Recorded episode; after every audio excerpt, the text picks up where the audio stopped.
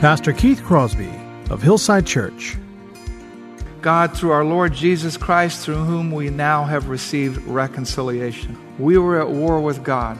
We were a part of the resistance. We were insurgents, terrorists on his earth serving the devil, as unpopular and archaic as that sounds. And so God, through his Son, had to protect us from his wrath because in his integrity, sin must be punished. And so rather than allow us to be punished, he sent his Son. I can see the promised land, though there's pain within the plan. There is victory in the end. Your love is my battle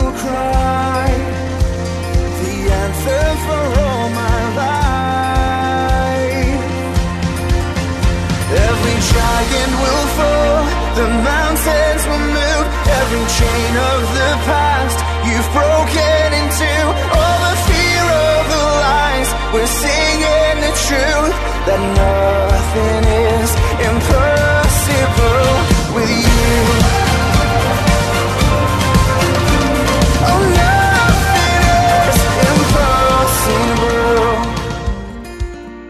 Hello and welcome to the Grace to Live radio broadcast with Keith Crosby, Senior Pastor of Hillside Church in San Jose, California. We are so grateful that you've joined us today for the broadcast, and as we always do, we would encourage you to follow along with us in your Bibles if you can. On today's study, our walk through the book of Romans continues as we hear a message that Pastor Keith has entitled, What is Salvation? So if you have your Bibles, turn with us today to the book of Romans, chapter 5. Now, here's Pastor Keith with today's study. It says, Not only that, referring to what we just read, but we rejoice in our suffering. Why? Knowing that suffering produces endurance, and endurance produces character, and character produces hope. And Paul will go on to say that that hope does not disappoint. You see, now that we belong to Him, now we begin to make sense of our existence. Now we understand Him. Now we are related to Him, and we understand that our suffering is never wasted, that all things, as we'll talk about later on in Romans 8, truly do work together for good, and that there is a purpose for everything that happens in our lives. That's what the Bible helps us make sense of our existence. That's what Roman does. We rejoice in our suffering because our suffering is not wasted. It produces endurance, patience, perspective, and endurance produces character, God preparing us for the next assignment that He's going to give us, strengthening our faith, exercising our faith, building into us a different mindset, a different ethic, as it were. And it says, and character produces hope. The benefit of peace with God is this privilege that brings us into conflict with the world so that we can tell the world about Him. And He gives us the strength to do in Him that we could not do in our own flesh. He gives us the perspective, the character, and He gives us the hope. And it's not a hope like, I hope it doesn't rain tomorrow or later today. It's the hope that is a certainty that we have a heavenly home because of what Christ has done for us and making peace with God for us. Suffering produces endurance. That is an enduring faith. And this endurance and faith produces a godly character that increases our usefulness to the kingdom. And all of this produces hope and trust and confidence in God. If He saved us, He can sustain us because of what He has done for us. Paul writes elsewhere in Romans 8 14 through 18 For we are all led by the Spirit of God. For all who are led by the Spirit of God are sons of God.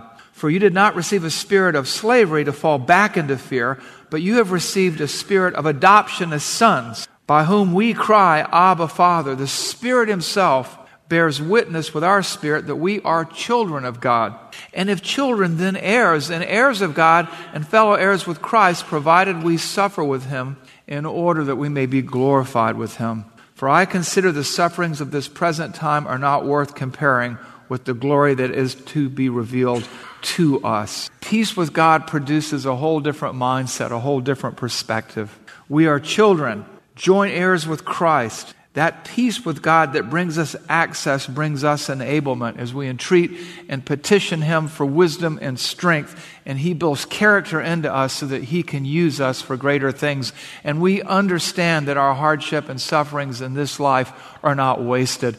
And He uses us to begin to change the world because of this grace in which we stand, in which we stand firm, and this hope that we rejoice in the glory of God because we have reconciliation because we have peace with God.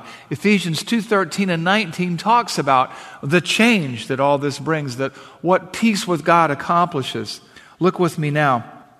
But now in Christ, you who were once far off have been brought near by the blood of Christ. So then, you are no longer strangers and aliens, but you are fellow citizens with the saints and members of the household of God, your family you have access to Papa, Abba Father. That's what that means. Peace with God changes everything. Salvation changes everything. And He can use us then to change the lives of others around us. Salvation is peace with God.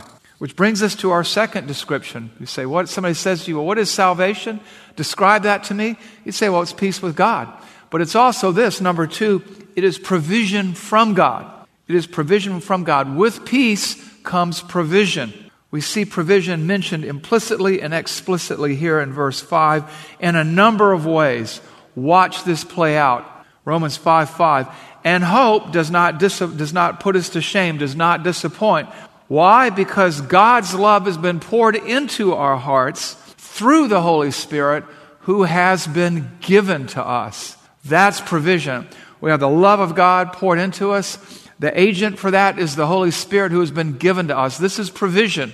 The Spirit of God indwelling us gives us the power and the ability to do in Christ what we could not do on our own. And the unlovable and the unloving become loving, transformed people. Look at the verbiage there. Look at the wording. Has been poured, that's provision, through the Holy Spirit, the provider and the provision who has been given to us. We've done nothing to earn it. We've only received it because God has provided it in Christ. Jesus said in John's gospel, I will not leave you as orphans. I will send another helper of the same kind as I. The helper, the Holy Spirit, will lead you into all truth. He will be in you and with you forever. That's provision. He has provided us the Spirit. He has put His love in us. He has given us assurance that we have peace with God access to the Father. That's provision. That's provision. And why was provision necessary? Weren't we able to do this on our own? No, we weren't. If God hadn't provided for us, if God hadn't gone looking for us, we would have never gone looking for Him, right? We talked about this in, in uh, Romans 3. There's none righteous, no, not one. There's none who seeks for God. So God went seeking after us. And where do we see this talked about also? We see this in Romans 5 6. For while we were still weak, at the right time, Christ died for the ungodly. That's provision. While we were still weak, the word there in some translations is helpless. The idea is powerless. There's a, a nuance there. There's a gloss there that says worthless. At the right time, Christ died for us. God provided his son to redeem us, to do for us what we could not do for ourselves. 2 Corinthians 5:21 says this, speaking of provision. For our sake, he made him to be sin who knew no sin, so that, for the purpose of, that we might become the righteousness of God.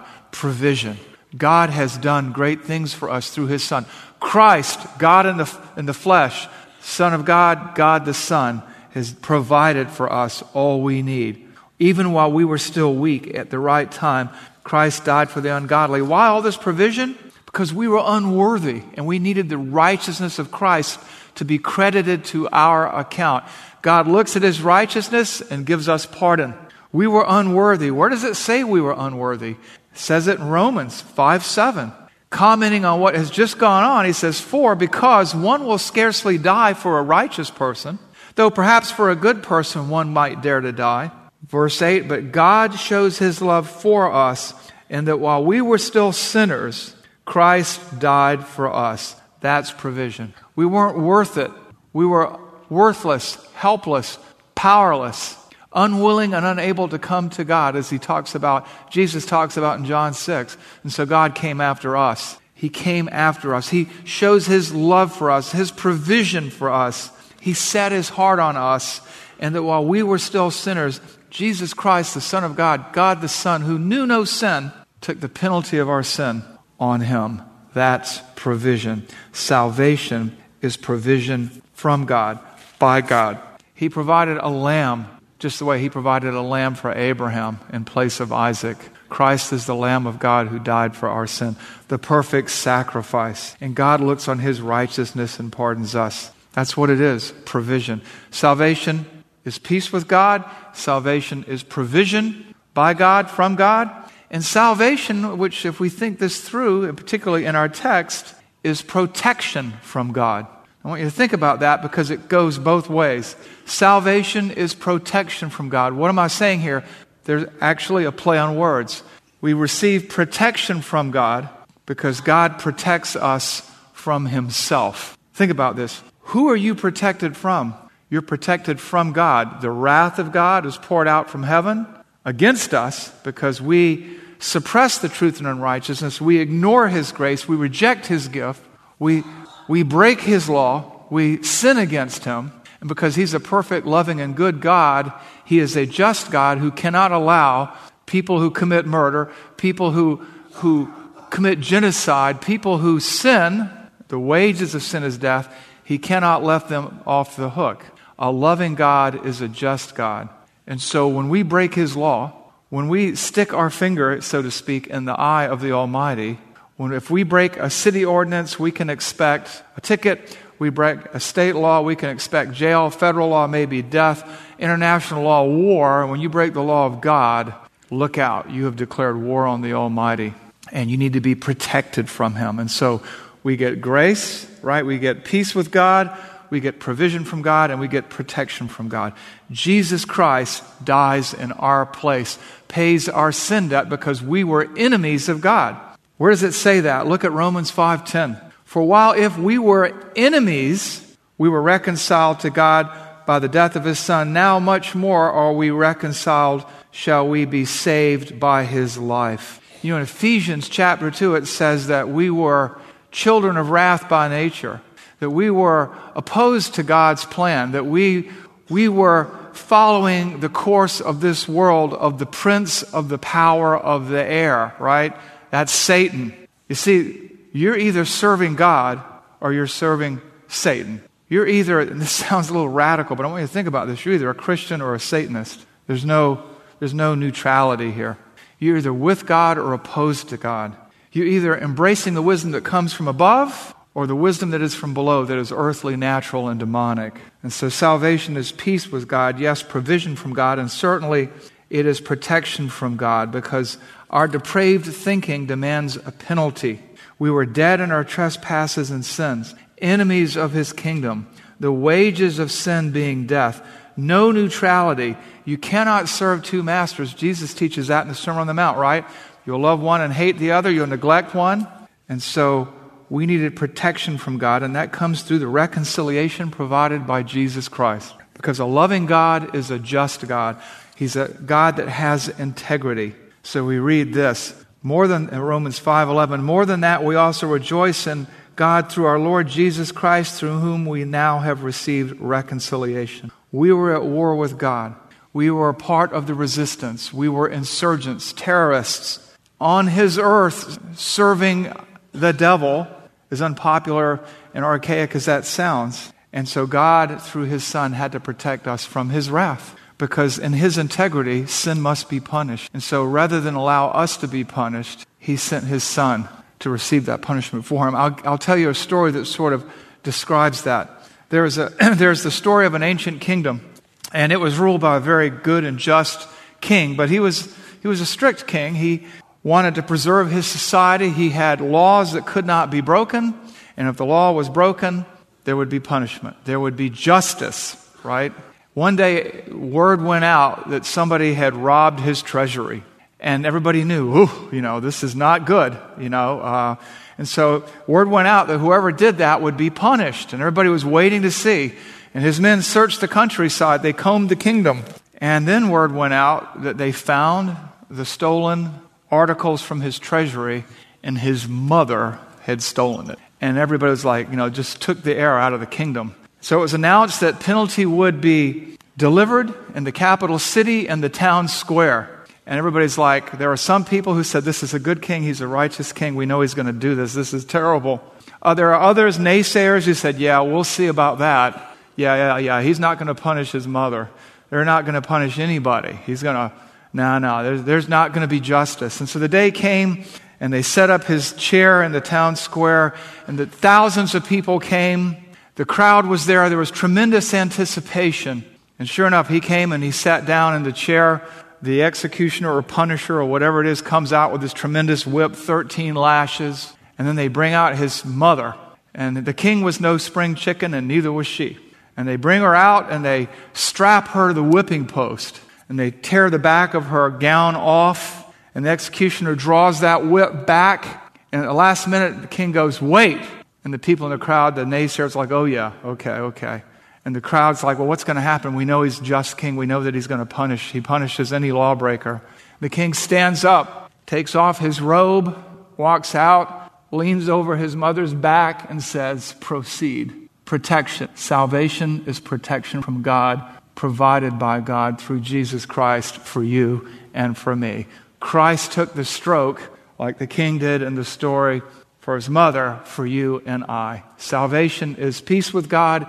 It is provision from God, which is something we just described. It is protection from God. God's word says in Romans 10 9 and 10 if you will confess with your mouth that Jesus is Lord and believe in your heart that God raised him from the dead, you will be saved. For with the heart one believes and is justified, and with the mouth one confesses and is saved. This is protection. John 1 12 and 13 says this, but to all who did receive him, who believed in his name, he gave the right to become children of God, who were born not of blood, not of the will of the flesh, nor the will of man, but of God. That is a picture of what we receive. We receive protection when we put our trust in God. We are at peace with Him. He has provided a substitute, and we are protected from the wrath of God, even though we don't deserve it. It's a gift. Which brings us to our fourth description of salvation, description number four, and that is this salvation is pro offered by God. Now, there's a word, pro offered. Pro offer, a pro offer is an offer made prior to any formal negotiations or sanctions. It can be a legal term. It's holding out to one party something for acceptance by the other party, and when there are two parties in conflict. And what we see here in Romans 5, 6 through 8 and 17 is that God offers us salvation. He offers salvation to anyone, anywhere, if they will embrace it. And we see this in Romans 5 6. For while we were still weak, at the right time, Christ died for the ungodly. For one will scarcely die for a righteous person. Verse 8 But God shows his love for us, in that while we were yet sinners, Christ died for us. Verse 17 For if because of one man's trespass death reigned through one man, much more will those who receive the abundance of grace and the free gift of righteousness reign in life through the one man, Jesus Christ. He is the one mediator between God and us, and He has offered us salvation. We can't earn it, there's nothing for us to do. We can't buy it, we can't deserve it. It is a gift offered to us for our acceptance. Salvation is pro offered by God. Here's an example of Jesus' offer from Matthew 11 28 and 29. Come to me, all who labor and are heavy laden, and I will give you rest. Take my yoke upon you and learn from me, for I am gentle and lowly in heart, and you will find rest for your souls. There is the offer. There is the offer given for your acceptance prior to facing judgment, prior to the end of your life. Why would anyone turn this down? Why would anyone turn down peace with God? Why would anyone turn down provision from God? He offers it to all of us, no matter who we are, where we've come from, or what we've done. And amazingly, some reject it. He offers relief for the weary from this wearying world. He offers rest for your souls in eternity. That's been the message from Genesis to Revelation. In fact, in Isaiah 45 22, we read this. Watch this pro offer. Turn to me and be saved, all the ends of the earth, for I am God and there is no other. Salvation is pro offered by God because there are no innocents, there are only perpetrators. There's none righteous, there's no not one. There's none who seeks for God, and so God seeks for us. And so salvation is comes down to this. If you want a definition of salvation, it is the work of Christ applied to your account. It is the effort of Christ on the cross. It is what he accomplished for you, bestowed upon you because you trusted him, not because of anything you did or deserved. And with his resurrection, you, you pass from death into life through his resurrection power. How do we describe that? It entails peace with God, which only can be found in Jesus Christ. It involves provision from God. If God didn't provide it, we couldn't make it happen on our own. It includes protection from God. We're saved from his wrath through what Christ, God the Son, has done for us. It means salvation if we accept his offer. That's what salvation is. And a quick question you have to ask and answer right now is Have you received that gift? If you died today and stood before God and He said, Why shall I let you into my kingdom? What would you tell Him? I hope I've been good enough? Wrong answer. Well, God is love. He is love, but that's not the answer either because He's also just. It's that you have surrendered your soul, your will, your rights, your past, your present, your future to Jesus Christ, who did for you on the cross what you couldn't do for yourself, and through the power of His resurrection has assured you an eternal home with Him in heaven. So, what do we do with all this? Well, in terms of application, we do this. Number one, uh, don't reject it, embrace it. Okay? Number two, don't keep it a secret, explain it to others. Tell people about it. Equip yourself to explain the gospel. You, you now have something that you can tell people in the run up to Easter. What is salvation? It's peace with God, provided by God, to protect us from the wrath that we deserve, the harm that we've done, the results of all of our sins. And it's offered to everybody. That's what salvation is. It's the chance to be made righteous so when God looks at Christ, he sees you and pardons you for your sin. It's the opportunity to live your purpose. Live your purpose. Be a real Christian who lives out their faith so that you could bring someone to faith in Christ and maybe build them to maturity. I want you to take what you've heard today and think how you might share it with somebody else and promise yourself that you'll share it with somebody between now and Easter. Use it to invite somebody to church. Do you want peace with God, provision from God? Do you want protection from God? Do you want eternal life? Come with me to church. Take what you've heard today, figure out how you're going to use it and who you're going to use it on, and be part of changing this world one soul at a time with the life giving, eternity changing message, hope giving, healing, redeeming message of Jesus Christ. Because that's why we're here. We want to live our purpose. We want to abide in Christ. We want to follow His word. We want to let Him do the heavy lifting and do the saving. But it says, How will they hear without a preacher? Blessed are the feet that bring the good news. Take what you've heard today, distill it down into your own words, and just share it with somebody. Teach what you know. Let's pray. Heavenly Father, as we think about the great gift that we have received, the peace, Father, with you, the, the provision, Lord, the indwelling of the Holy Spirit and the empowerment to live out our faith, to, to trust you, Father. We think about you putting your Spirit in us and providing us with the guidance and the strength that we need. The love that you've poured into our hearts through the Holy Spirit has been given to us, and the protection that we have, that we are no longer enemies, but now children and of children, heirs, citizens of heaven, Father. We just thank you for this great, great, and wonderful salvation. And Lord, now we want to offer it to others as agents of the gospel, as ministers of the gospel, as ambassadors for Christ. Oh God, help us to do just that. We pray this in Jesus. Amen.